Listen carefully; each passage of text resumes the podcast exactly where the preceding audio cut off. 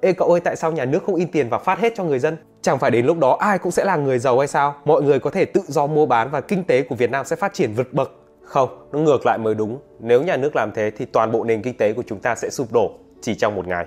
Tại sao chuyện đó lại xảy ra? Cậu có thể giải thích rõ hơn được không? Ok, giả dụ như này đi, bằng một cách nào đó tớ có thể in ra bao nhiêu tiền tùy ý và tớ sẽ dựng hẳn một cái bàn và ngồi giữa thủ đô và nói rằng bất kỳ ai cần tiền có thể đến gặp tớ và tớ sẽ in cho họ bao nhiêu số tiền mà họ muốn cũng được. Và tớ sẽ phát tiền cho họ một cách hoàn toàn miễn phí muốn bao nhiêu có bấy nhiêu. Tuyệt vời vậy cậu đưa cho tớ 100 triệu đi. Tớ cần 100 triệu để đi mua xe SH được chứ? 100 triệu của cậu đây. Chúc cậu sớm mua được xe SH không được rồi cậu ơi bên đó nói rằng họ không cần 100 triệu của tớ nữa. Tại sao thế? Họ nói họ có thể ra chỗ của cậu và lấy 100 triệu hoàn toàn miễn phí. Như vậy thì họ cần gì phải bán SH cho tớ và lấy 100 triệu của tớ làm gì cậu có thể cho tớ 1 tỷ được không? Tớ nghĩ với cái giá 1 tỷ thì họ có thể sẽ bán cho tớ. Được chứ? 1 tỷ của cậu đây. Không ổn rồi Dương ơi, họ nói họ không cần 1 tỷ của tớ nữa bởi vì họ cũng có thể ra chỗ của cậu và xin 1 tỷ mà. Thực tế thì cửa hàng cũng đóng cửa hết rồi bởi vì nhân viên đã nghỉ việc hết. Họ nói họ có thể ra chỗ của cậu và xin bao nhiêu tiền cũng được, thế nên là họ sẽ không đi làm nữa. Người buôn bán thì nói rằng họ cũng có thể ra chỗ của cậu để xin tiền, thế nên là họ cũng không cần phải buôn bán gì nữa. Và khổ nhất ở đây có lẽ là những người đã gửi tiền tiết kiệm ở trong ngân hàng, họ đã tiết kiệm và trích bóp rất nhiều để có thể tiết kiệm được tiền. Nhưng bây giờ thì toàn bộ số tiền đó đều trở thành giấy lộn.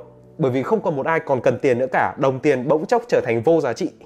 Và tất cả là tại cậu. Tại sao cậu lại phát tiền cho mọi người miễn phí như vậy?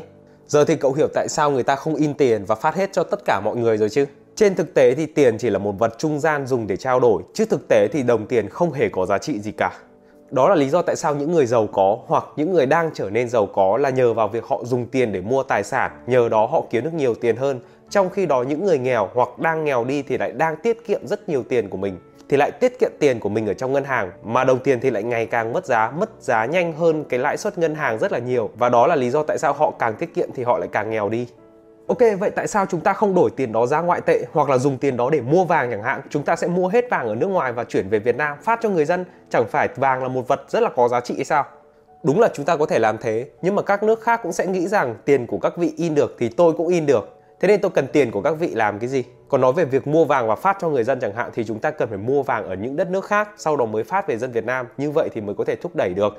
Nhưng mà trên thực tế thì vàng ở những nước khác sẽ được mua bằng những đồng nội tệ của họ mà việc đổi càng nhiều tiền ngoại tệ thì sẽ dẫn đến đồng tiền của chúng ta mất giá càng nhanh. Cả đất nước khác cũng có thể hiểu rằng họ không hơi đâu đi đổi vàng những cái đồ vật giá trị của họ, đi lấy những cái đồng tiền mà chúng ta có thể in ra bao nhiêu cũng được cả.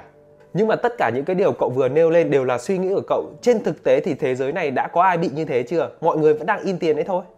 Lịch sử siêu lạm phát của các quốc gia trên thế giới. Siêu lạm phát ở Pháp năm 1795 cho đến năm 1796 siêu lạm phát ở Đức năm 1921 cho đến 1932, siêu lạm phát ở Đức năm 1921 cho đến 1923, siêu lạm phát ở Hy Lạp, Hungary, Trung Quốc, Argentina, vân vân và mây mây. Và gần nhất thì chúng ta có siêu lạm phát ở Zimbabwe vào năm 2009. Tại thời điểm đó, tiền được vứt đầy đường giống như một tờ giấy lộn. Ta cần phải dùng đến cả một bao tải tiền chỉ để mua một mẩu bánh mì mà thôi. Một vài câu chuyện hay hay mà tớ đã từng đọc trong cái khoảng thời gian đó, đó là một người đàn ông đã chở rất nhiều các chồng tiền của mình trên một chiếc xe đẩy và đột nhiên gặp phải cướp. Nhưng điều kỳ lạ là những tên cướp này không cần đến tiền mà chúng chỉ cướp chiếc xe đẩy và để lại tiền ở phía dưới. Ừ thì những việc đó ít nhất là sẽ không xảy ra ở Việt Nam mình đúng không? Ờ thì một người đàn ông đã bán hết nhà cửa của mình ở trên thành phố và gửi toàn bộ số tiền này vào trong ngân hàng để tiết kiệm.